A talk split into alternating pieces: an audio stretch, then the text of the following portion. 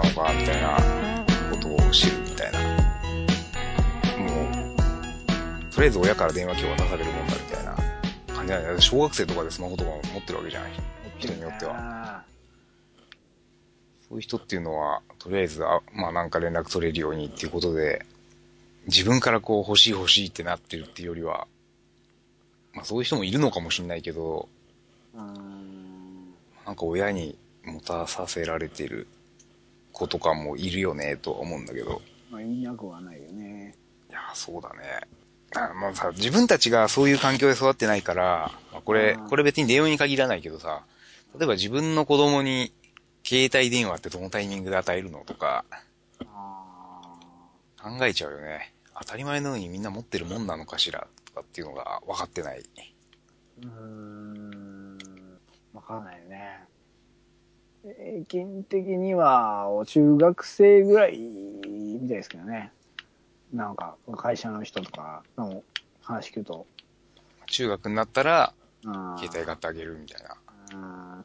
逆に言うと、そんな、うん、でも、あ持ってないと、いじめられるとか、あるとか。そうでしょ？だからさ、らうちらの頃のファミコンとかがそうだよね。ああ、もうゲームボーイ持ってないって言うんですよゲームボーイもうちら中学だったけど、ああ、そうかそうか。まあ、うんファミコンフかァ。ミコンだったんだけど、ファミコンまあ親のせ世代の時ってさ、親子供の頃はデジタルゲームがなかったわけじゃない。そうすると、こう、子供の間でデジタルゲームが流行流行りましたってなって、それがそんなに安価なもんじゃない、結構言っても1万いくらとかするっていうものを流行っててみんな買ってるから買ってほしいって子供に言われた時の、これを買ってあげていいのかしらっていう迷いみたいなのは、お金があるないとかじゃなくてね。そうそうそうそうそう、お金の問題じゃなくて。ああ。とかは、まあ親とかも悩んだろうなとは思うよね。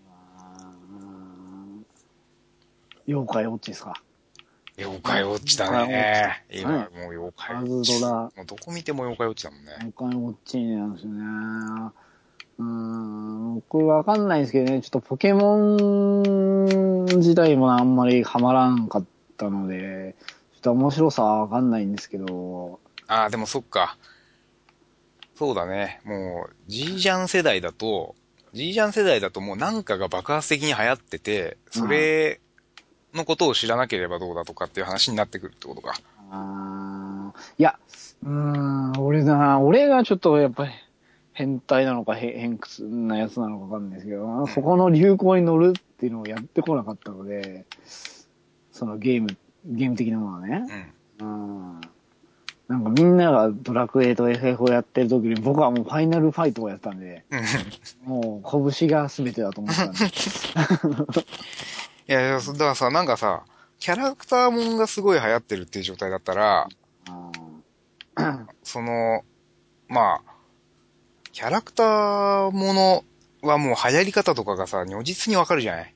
ああ、まあ、そうですね。うん、もうなたらもう、とにかく妖怪ウォッチが、どこもかしこもあるから流行ってるのわかるから、さすがになんか妖怪ウォッチの絵が入ってるカバン買ってあげようとかさ、うん。ぐらいはさ、俺も全然ありじゃん？けど、僕らの頃は、うん。まあ、ドラクエ1が出た時は、まあ、1、3かな。ドラクエ3ぐらいが出た時は、もう猫も借子もドラクエをやってたから、うん。まあちょっとそういう流行りっていうもの向けはあったけど、うん。単純にゲーム機、あれだよね、それまではさ、いろんなゲームやってたからね、みんな。なんかこれがすごい、みんなやってて、誰もがこのゲームをやってるとかっていう状況っていうのはあまりなくて、誰かん家にファミコンのカセットを3本とか持ってって、ああ、それは、そうだ、そうだ。そうそうそう。で、その友達の家で、今度これやろう、今度これやろうって言って遊び回してるみたいなのと、またちょっと話は変わる、違うかなと思うね。まあまあ、そう、うん、まあそうですね。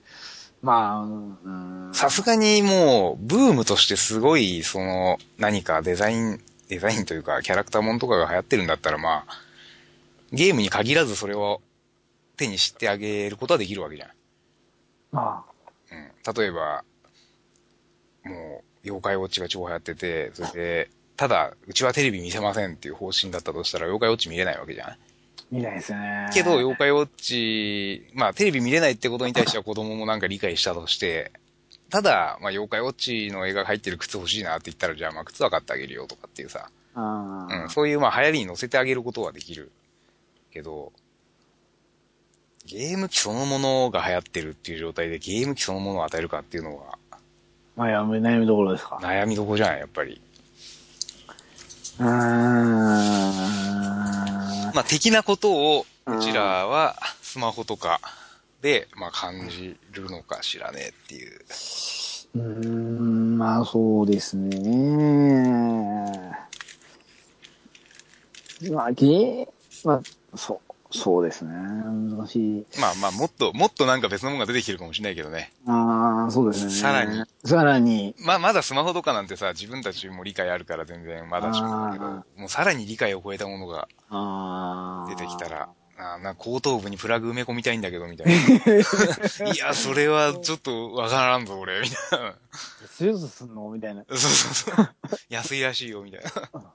いや、そう、プチプラグ、プチプラグ2万円とかさ、とかで、まあ出たらどうするみたいなね。2万なら、まあ、どうするっていう。誕生日は2万ぐらい。誕生日に後頭部にプラグがないっていう。ああ、でもあれですよね。ちょっと話微妙に変わるんですけど、韓国とかだと、誕生日に整形とかするらしいですからね。まあそうだね。あ、もうなんか根付いちゃってるもんねう。ん、まあ当たり前。まあ、しちょっとずれちゃうけど、話と、趣旨としては。え、でもそういうことだよね。まあそういうこと。うん、そういうことだけど、やや、いや、違う。やや理解の範囲を超えちゃう 場合で。もわかんないですよ。こちらの誕生日に整形を子供に与えるとかも理解不能ですよ。わからないですよ、もう。俺には。え、けどそれはわかるでしょだって、話はわかる。それは、そう、話はわかるでしょ？あ整形、整形はどういうことをするのかとか理解できてるああ、わまあ、そうかそうかそうか。そうもの自体は分かってるのか。そうそう、もの自体がわからない場合。ああ、そうですよね。でも、うちらの世代は例えばさ、もうプラグインは誰もやらないと。もう、なんか、いや、そんな、もうおじいちゃんがテレビゲームをやらなかったのと同じで、ボードと、マウスマだコントローラーだ、ないと。で、そうそう。っていう世代がうちらだったとして、まあそのままずっとあと5年10年って生活している中で、若い世代の中で、もう脳波コントロールで、なんか、ジャックさしてみたいなのが出始めて、で、自分はやる勇気がないと。で、自分はやらなくて受け入れなかった文化だったとしてそれが。あそれを子供がやりたいって言った時に、それを理解して許してあげることができるのかっていう。ーそうですね。の脳は、脳はちょっとまだ時間かかると思うんですけど、多分、体の部位的なものあるかもしれないです。もう近いかもしれないですね。体の部位のが遠くねえかい。や、体の部位の方が 多分、いや、体の部位の方がまだ可能性、脳は難しいみたいですよ、技術的に。やっぱり。体の部位がどうなっちゃうの？いや、例えば腕が高速で、う腕のなんか機能が、腕を外すとうん、そ銃が出てくるみたいな。う。まあ、十分、十分はない。腕の覚えが。うん。超、な、コントローラーが超速く動くとかなんか。え、マジで？っていう方法が、ありえんじゃないですか。いや、脳は、脳は難しいと思うんですけどね。脳は時間かかるみたいですよ。人間の脳の細胞、あ脳の処理能力がすごいらしいですから。例えばコントローラーを使うよりも、なんか指先のジェスチャーで動かすみたいなことができるようになるっていうこと？そうそう、そういうような。まあ、実際何も持たなくてもなんか指の動きだけで、例えば画面を操作できるとか、まあまあ、そういうようなことじゃないですかね。うん。そっちの方が先なのかね。だから心臓とかと繋がってるとかさ。もう。それは怖いな。それはさせれるのかな？の脳、脳は多分難しいと思う、まだ。ゲーム、ゲーム上手くなるために心臓に何かを繋がなきゃいけないってことを言われたら、脳以上以上に怖いけど。